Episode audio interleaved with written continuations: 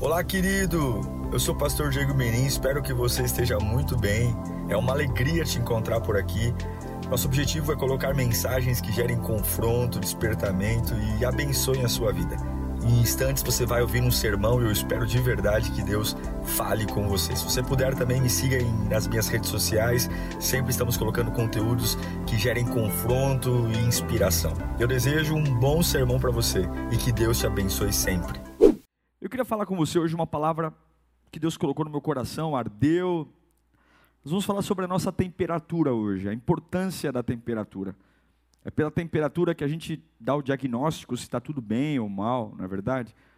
Se a gente entra num estado febril, a gente já corre para o médico, já se medica. Mas a febre, ela sempre deve ser um alerta de que o problema não é o aquecimento do corpo, o problema é que algo está errado e para chamar nossa atenção, nosso corpo ele se aquece. No reino de Deus existem também temperaturas importantes para que eu e você observemos o que está acontecendo. Eu quero ler com você um texto muito duro, uma carta que Jesus escreveu. É um texto muito duro, muito pesado no aspecto de exortação. E que o Espírito Santo fale conosco para que nós possamos olhar com mais carinho para de verdade qual é a nossa temperatura diante de Deus. Como está o fervor, a vida.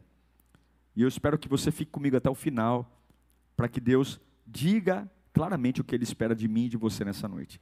Quero ler com você em Apocalipse, o último livro da Bíblia, Apocalipse capítulo 3, versículo 15 e versículo uh, ah, 16, Apocalipse capítulo 3, versículo 15 e 16, tá bom? O texto diz: Conheço as suas obras, sei que você não é frio e nem quente. Melhor seria que você fosse frio ou quente. Assim, porque você é morno, nem frio, nem quente estou a ponto de vomitá-lo da minha boca. Essa é a carta que Jesus escreve à igreja de Laodiceia. Palavras de Jesus escrita diante dos, dos, dos, dos candelabros da revelação para essa igreja da Ásia. Forte, né? Vamos pedir a Deus que fale conosco e que seja uma palavra que desperte sua alma, que coloque você de pé. Espírito Santo, nós entramos na tua presença agora. Fala conosco, Senhor. Abrimos a nossa mente, nosso coração, para te ouvir, porque sabemos que quando o Senhor fala e um homem te ouve, esse homem nunca mais é o mesmo, nunca mais é o mesmo. Tua palavra é combustível, inflama, mexe, é o poder do fogo, o fogo que, ao mesmo tempo que é feroz em consumir, é manso e doce em aquecer. Consome o que tem que ser consumido, mas aquece o que tem que ser aquecido nessa noite. Nós pedimos em nome de Jesus. De todas as cartas escritas em Apocalipse, as sete cartas às igrejas da Ásia, esta, sem dúvida, a igreja de Laodiceia é a carta mais severa, é a carta mais pesada, porque em todas as cartas há pelo menos um elogio. E na carta à igreja de Laodiceia não existe elogio algum a ela. A única coisa boa citada na carta sobre a igreja de Laodiceia era a própria opinião da igreja sobre ela mesma. Os únicos elogios que tem sobre ela são os elogios que ela mesma construiu. E ainda assim são elogios completamente falsos. Laodiceia era uma cidade fundada no ano 250 a.C. por Antíoco, o imperador Ciro. E essa era uma cidade de muita importância, porque ela estava numa região geográfica muito privilegiada para o tráfego marítimo, comércio. Era uma cidade de muitas rotas comerciais, e por isso Laodiceia se tornou uma cidade muito rica, abastada, comerciantes bem, uh, empresários, porto. E essa igreja nasceu nessa cidade. Mas qual era o problema? O problema é que toda igreja nasce para transformar algo. Todo ser humano nascido de Deus nasce para impactar algo. E o grande problema da igreja de Laodiceia é que ela era exatamente o espelho da cidade. Ao invés da igreja transformar a cidade, ao invés dos membros da igreja de Laodiceia implicarem um novo ritmo, a riqueza, os costumes da cidade, a boa vida da cidade, deu o ritmo e o tom da igreja de Laodiceia. Laodiceia era marcada por crentes extremamente frouxos, sem entusiasmo, sem paixão, sem gana, porque tinham vidas pessoais extremamente bem resolvidas. Uma igreja de ricos, abastados, homens que fizeram riqueza, dinheiro, e que sim, iam à igreja, professavam a fé cristã, mas sem comprometimento profundo com Deus, totalmente descuidados, pensavam que eram boas pessoas, porque iam à igreja, porque praticavam seus cultos, mas eles estavam satisfeitos com a sua vida espiritual, mas Deus não. A igreja de Laodiceia é o que nós chamamos muito da igreja de hoje. A igreja que é popular, a igreja que é bonita, a igreja que é satisfeita, que pensa muito em prosperidade, mas uma igreja, uma igreja que se orgulha dos seus trunfos, mas uma igreja que apenas tudo é uma simulação. Nada disso é real. E o que é triste nessa carta é que Jesus escreve a carta à igreja de Laodiceia fazendo diagnósticos que até então eles não pararam para observar que tinham. E é essa essa mensagem, querido, eu quero que você abra seu coração porque talvez o que Deus vai falar comigo e com você são detalhes que nessa correria de vida nós não paramos para nos observar. Nós não paramos para perceber o quão distantes estamos do redentor. O que que essa carta diagnostica sobre Laodiceia?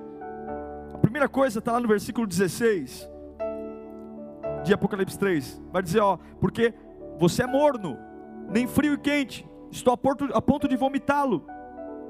Olha o versículo 17. Você diz: Estou rico, adquiri riquezas e não preciso de nada. Não reconhece, porém, que é miserável, digno de compaixão, pobre, cego e está nu. Qual é o diagnóstico de Jesus? Vocês acham que tem dinheiro, vocês acham que são ricos, mas a minha visão por vocês é: vocês perderam o vigor. Perderam o vigor. Vocês estão cegos, pobres e nus, miseráveis. Vem à igreja, mas o meu diagnóstico é: não tem vigor algum. Jesus vai dizer também no versículo 18 de Apocalipse 3, que além de perderem o vigor, eles perderam os seus valores. Olha, dou-lhes este conselho, dou-lhe este aconselho: compre de mim ouro refinado no fogo, e você se tornará rico.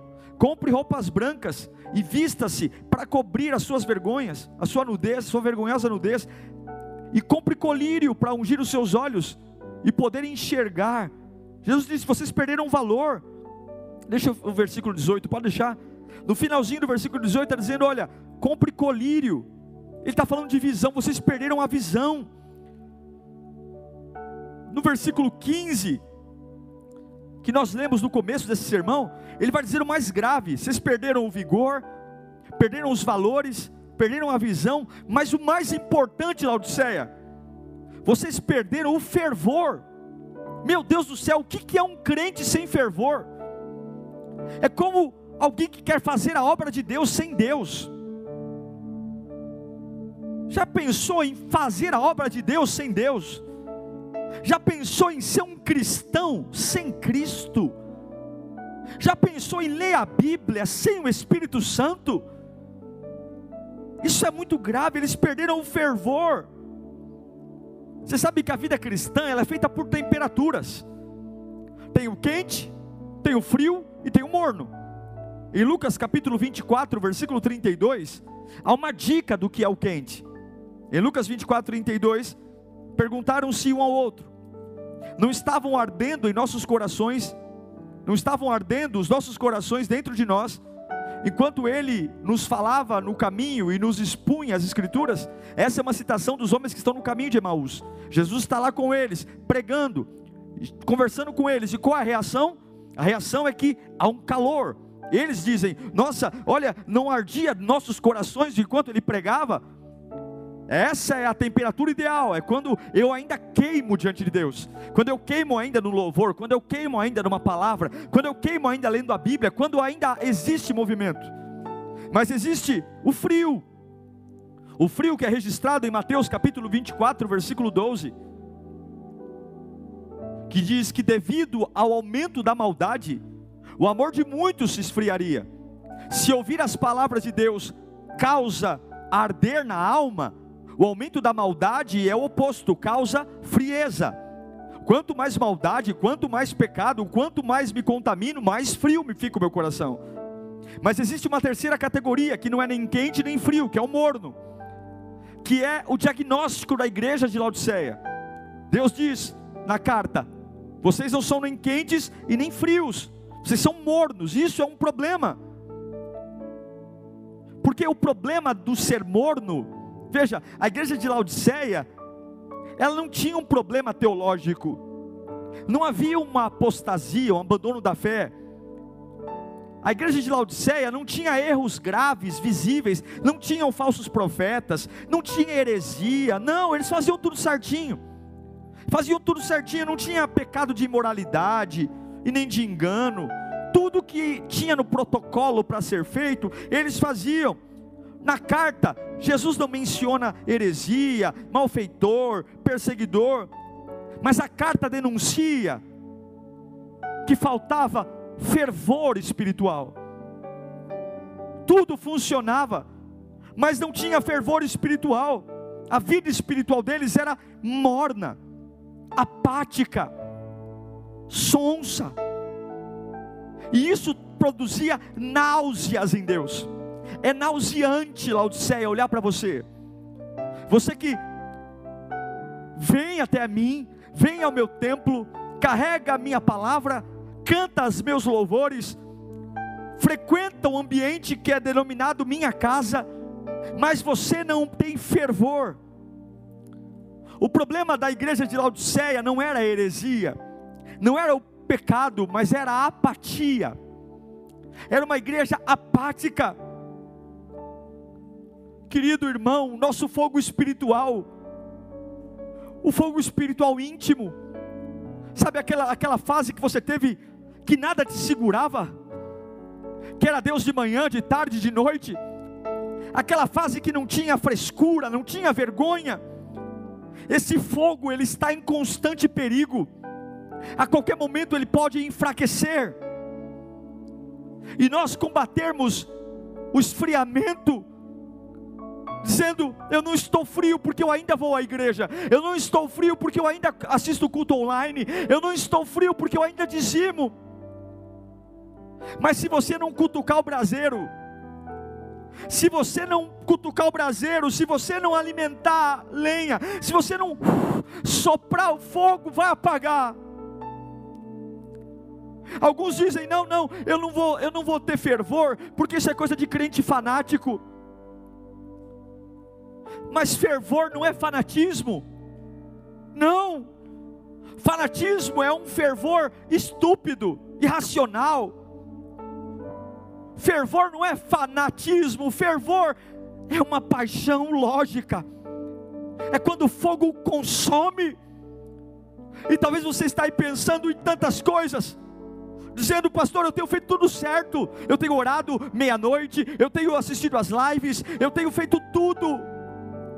É como a igreja de Laodiceia, você olha o teu dia a dia e fala, não tem nada errado. Mas cadê o fervor? Muitos crentes têm perdido o entusiasmo, meu irmão.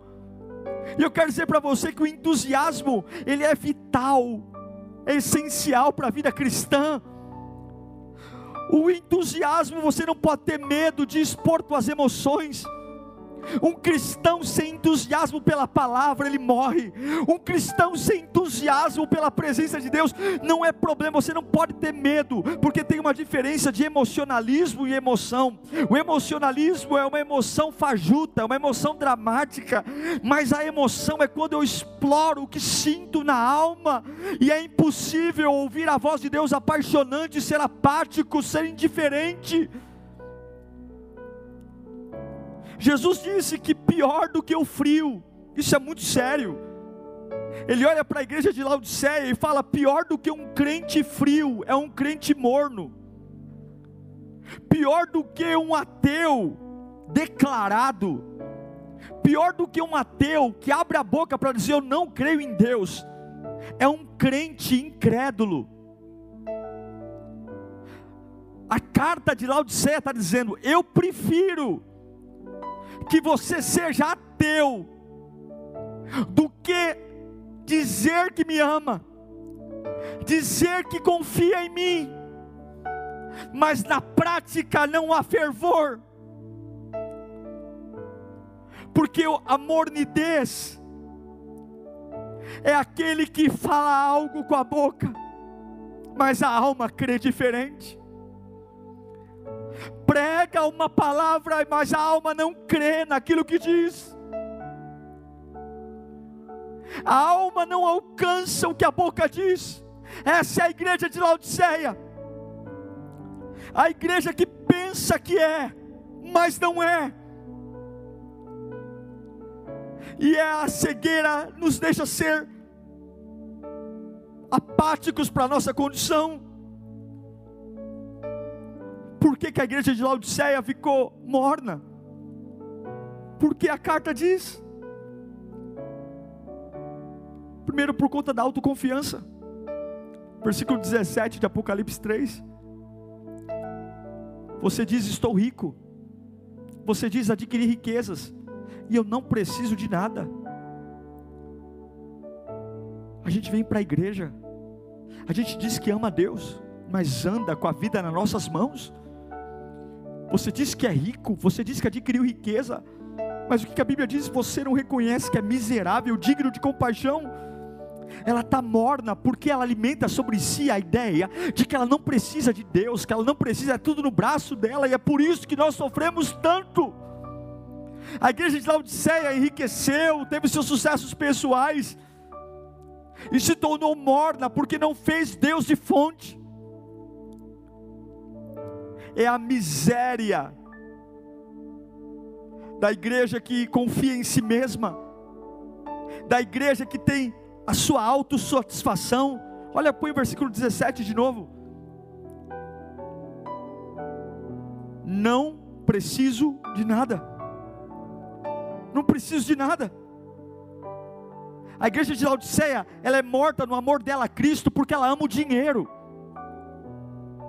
porque ela ama coisas, porque a segurança dela não está em Deus, está em coisas, é por isso que ela é morna. Enquanto Deus não for o seu tudo, sua oração vai ser rasa. Enquanto Deus não for o seu tudo, seu louvor vai ser um louvor emocional. E aí você vai dizer: Eu estou fazendo a minha parte, eu estou fazendo a minha obrigação e nós vamos correr o risco de ser a grande tragédia, de ser o que Deus não nos projetou para ser.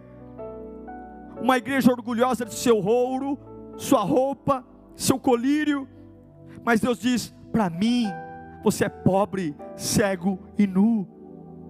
A pior coisa que tem é nós termos sucesso onde Deus não quer que nós tenhamos sucesso. Sabe qual é o problema? A igreja de Laodiceia estava cheia cheia de pessoas frequentadoras que dizia: Eu estou rico, eu estou abastado, eu não preciso de nada. Crentes ricos, não só ricos de dinheiro, mas de arrogância, porque viviam na alta roda da sociedade, porque viviam em cidades influentes, porque tinham amigos poderosos. Quantos estão abandonando a fé porque começaram a ganhar um pouquinho mais? Quantos estão menosprezando? Alguns falam assim: Eu não tenho tempo para servir a Deus, eu não tenho tempo para a igreja, como se igreja fosse algo secundário, como se adorar a Deus fosse coisa para pessoas que têm tempo. Ah, quando eu tinha tempo eu adorava, quando eu tinha tempo eu me dedicava. Agora não, agora, agora eu tenho compromissos e os seus compromissos agora não incluem o reino de Deus. E você diz: Não, Deus vai entender, meu querido isso a igreja de Laodiceia. Era melhor ser um ateu do que se portar assim, carregar uma carteira de cristão, carregar um título de cristão e dentro da alma não acreditar em uma palavra só da Bíblia. A Bíblia se tornou um livro fajuto, os louvores se tornaram músicas fúteis, tudo se perdeu e a única coisa que eu tenho é uma carcaça. E o problema da igreja de Laodiceia é que ela contamina, é uma epidemia, uma epidemia de frieza achavam que estavam indo muito bem, porque não tinha erro, não tinha pecado, não tinha é, heresia, os cultos acontecendo direitinho, tudo certinho, mas Cristo vem acusá-los. Você, vocês são cegos, vocês são cegos, vocês não estão vendo, que nada do que vocês estão fazendo está me agradando, vocês são nus, essas roupas que vocês estão usando para mim não é nada são mendigos. Mendigos porque vocês não conseguem comprar o perdão de pecados. O dinheiro de vocês compra muita coisa, mas não compra o perdão de pecados, não compra arrancar a culpa da mente, não compra a salvação. São nus, porque suas roupas não são adequadas para se apresentar diante de mim. Vocês se apresentam na alta sociedade, é roupas para shopping, para festas, para bailes, mas para mim vocês estão nus, porque as roupas que eu quero que se apresentem a mim, vestes de louvor, paixão não tem. Jesus revelou que um crente morno, em vez de ser prazer, provoca náuseas. Ouvir a oração de um crente morno causa mal-estar em Deus. Ouvir a canção de um crente morno traz incômodo para Deus. Um culto de um crente morno faz Deus ter vontade de vomitar. E você só vomita o que ingeriu. Você só vomita o que está dentro de você. Você só joga para fora o que está dentro. É como se ele falasse: Eu os recebi, eu gerei Laodiceia, mas eu não estou conseguindo conviver com essa, com essa passividade. Eu vou ter que te vomitar, porque vocês estão mortos, e eu sinto náusea. Jesus tinha muito mais esperança nos publicanos frios do que nos mornos de Laodiceia. Nós fomos salvos. Eu e você fomos salvos para dar prazer para o nosso Deus. Nós fomos salvos para encher o trono dele de um perfume suave. O que, que você sente quando ele olha para alguém que é morno, que diz para todo mundo que ama, mas não ama, que deixou o reino de Deus ser banalizado, se conformou? Como você se sente dizendo que Deus se sente náuseas? Náusea quando eu perco a paixão. Náusea quando eu me torno pior. Náusea quando eu perco o entusiasmo. Tudo empurrado com a barriga, tudo de qualquer jeito, oração de qualquer jeito, louvor de qualquer jeito. Provocamos náusea e a Bíblia diz que ele repudiará totalmente. Que diz: se a sua relação comigo for superficial, eu vou te repudiar. Eu não quero. Ou você é quente ou você é frio. Ou a minha palavra arde no seu coração quando eu falo, ou eu não quero você assim. Mas eu acho lindo, porque a carta à igreja de Laodiceia é uma pancada mas ele não termina na pancada. Ele termina essa carta fazendo um apelo. No versículo 18 de Apocalipse 3, ele vai dizer: Dou-lhe este conselho: compre de mim ouro refinado, ouro refinado no fogo, e você se tornará rico. Compre roupas brancas e vista-se para cobrir a sua vergonha, sua nudez. E compre colírio para ungir os seus olhos e poder enxergar. Ele brigou, mas agora ele está dizendo: volta para mim. Tudo o que você precisa, Jesus se compara a um mercador, a um comerciante. E ele diz: Olha, tudo o que você precisa, deixa eu, deixa eu ser a tua suficiência. Pare de comprar ouro em lugares, pare de tentar se vestir para agradar pessoas. Laodiceia, você está morna. Laodiceia, você se perdeu na oração, no louvor. Nada para você faz sentido, mas o meu apelo, volte a comprar de mim. Cristo se apresenta como um mascate, como um vendedor, dizendo: Olha, é de graça. Eu tenho ouro, eu tenho um colírio, eu volto a abrir. Mas olha, eu sei que você está se sentindo pobre, cego e nu diante de mim mas eu estou conclamando você a parar de confiar nos bancos, nas empresas, nas fábricas, nas medicinas. É por isso que você esfriou, porque criam tanto daquele médico. É por isso que você esfriou, porque esperou tanto daquele chefe. É por isso que você esfriou, porque você esperou tanto daquele relacionamento. Volte a comprar de mim. E eu vou enriquecer sua vida com roupas, colírio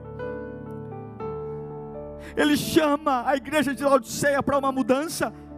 O versículo 19 de Apocalipse 3, depois de falar sobre o vômito que quer vomitá-los, ele diz: Olha, se vocês quiserem, repreendo e disciplino. Eu não estou falando isso com vocês porque eu os odeio. Repreendo e disciplino aqueles que amo, e por isso seja diligente e arrependa-se. Veja, o desgosto anda junto com o amor. Logo depois de dizer que eu tenho desgosto, eu tenho vontade de te vomitar, logo ele diz: Olha, eu estou falando tudo isso porque eu te amo. Eu estou falando tudo isso porque eu não desisto de você, Laodiceia. Onde a minha voz estiver chegando agora, Deus pode te dizer: Ele não desistiu de você. Apesar da nossa condição, Ele nos ama. Apesar do que nós fizemos conosco mesmo, Ele nos ama. E antes de revelar o juízo, de vomitar da boca, Ele nos dá uma nova chance para mostrar misericórdia. Ele está dizendo: Eu disciplino em amor. Toda pedra para brilhar tem que ser raspada, lapidada. Todo suco de uva é feito depois de você pisar a uva, o azeite vem depois de espremer a azeitona, e dizendo que pese você mereça ser vomitado, mas eu estou te dando uma nova chance, porque eu repreendo e disciplino aquele que amo a base da disciplina é o amor. E porque Ele te ama, Ele te disciplina. E porque Ele te chama ao arrependimento, Ele te dá uma nova chance. Ele nos ama. Mas rejeite a partir de agora qualquer sensação de ser morno, de não ter o coração ardendo. Rejeite, porque Ele ama, Ele está disposto a perdoar. Arrependa-se. Arrependa-se. E ele termina, depois de dizer: Olha, eu sou um mercador. Tudo que você precisa, compre de mim. Ele disciplina. E ele termina fazendo um convite para essa igreja que perdeu o fervor. Para essa igreja que ficou morna. No versículo 20 de, do capítulo 3 de, de, de Apocalipse, ele vai dizer: Ei, Laodiceia, vocês fecharam a porta na minha cara. Vocês falavam que me adoravam sem mim. Eis que estou à porta e bato. Se alguém ouvir a minha voz e abrir a porta, entrarei, cearei com ele e ele comigo. Depois de mostrar uma triste situação, qual é a triste situação? O nosso Deus está do lado de fora. Eis que estou à porta. É triste, não é? É triste perceber que algumas vezes Deus fica do lado de fora da nossa vida a gente se organiza no nosso mundinho e coloca ele do lado de fora. É triste ver que ele está do lado de fora. Mas mesmo depois, mesmo estando do lado de fora, a Bíblia diz que ele faz um convite pessoal. Eis que estou à porta e bato. mesmo você tendo batido a porta na minha cara, mesmo você tendo me rejeitado nos anos melhores da sua vida, eis que estou à porta e bato. Estou aqui fazendo um convite pessoal, porque salvação não é coletiva, salvação é pessoal. Eu estou aqui fazendo um convite pessoal. Eis que à porta e bato. Você me deixou para fora, você cantou sem mim, você orou sem mim, você leu a Bíblia sem mim, você virou voluntário sem mim, você virou líder sem mim, você esqueceu de mim, mas eu, eu estou aqui fazendo um convite pessoal. E eu espero que, assim como o convite é pessoal, você também tome uma decisão pessoal. Eu estou à porta e bato, fazendo um convite. Eu espero que você, por sua vontade, esquecendo o que aconteceu, esquecendo o passado, passado, esquecendo as pessoas, você tome a decisão pessoal de abrir a porta, abrir a porta. O que eu acho lindo, irmãos, é que enquanto você não abre a porta, esse Jesus ele insiste, mesmo querendo vomitar a mim e você, ele insiste em bater na porta. Eis que estou à porta e bato. Ele não está na porta calado, ele está insistindo: abra, abra, porque ele sabe o quanto eu preciso dele, ele sabe o quanto a minha vida não tem sentido sem ele, ele sabe, Laodiceia, ele sabe que essa frieza, essa, essa mornidez é terrível, vai deformar minha alma, deformar meu coração, Ele está porta e bate, e talvez essa porta e bate, essa mensagem que eu estou pregando agora, talvez é o louvor que você ouviu no rádio hoje, talvez é uma criança dizendo, pai, mãe, vamos orar, talvez é uma, uma ave cantando no céu, talvez é um acidente, talvez é uma doença, talvez Ele está chamando tua atenção por uma crise, talvez Ele está chamando a tua atenção por uma porta de emprego que não abriu, ou por um faturamento que deu errado, talvez essa porta e bate, talvez seja uma crise, um desequilíbrio, mas Ele está insistindo pedindo, abra a porta, porque não faz sentido você me adorar sem mim, não faz sentido você dizer que me ama sem estar perto de mim, não faz sentido você ler a Bíblia longe de mim, não faz sentido você dizer que é um cristão longe de mim, não, não, eu preferia que você fosse um ateu, eu preferia que você desistisse de tudo, mas eu estou te pedindo agora, oh, eis que estou à porta e bato, aceita o convite, porque eu vou entrar e você, ah, eu vou entrar e você, ah, e eu vou trazer comida eu vou trazer vida. Que admirável. Um Deus humilde entrando na minha casa morna e aquecendo. Mas quando ele entra, ele é o anfitrião. Quando Jesus não está em casa, eu sou o dono da casa. Mas quando ele entra, ele passa a ser o dono.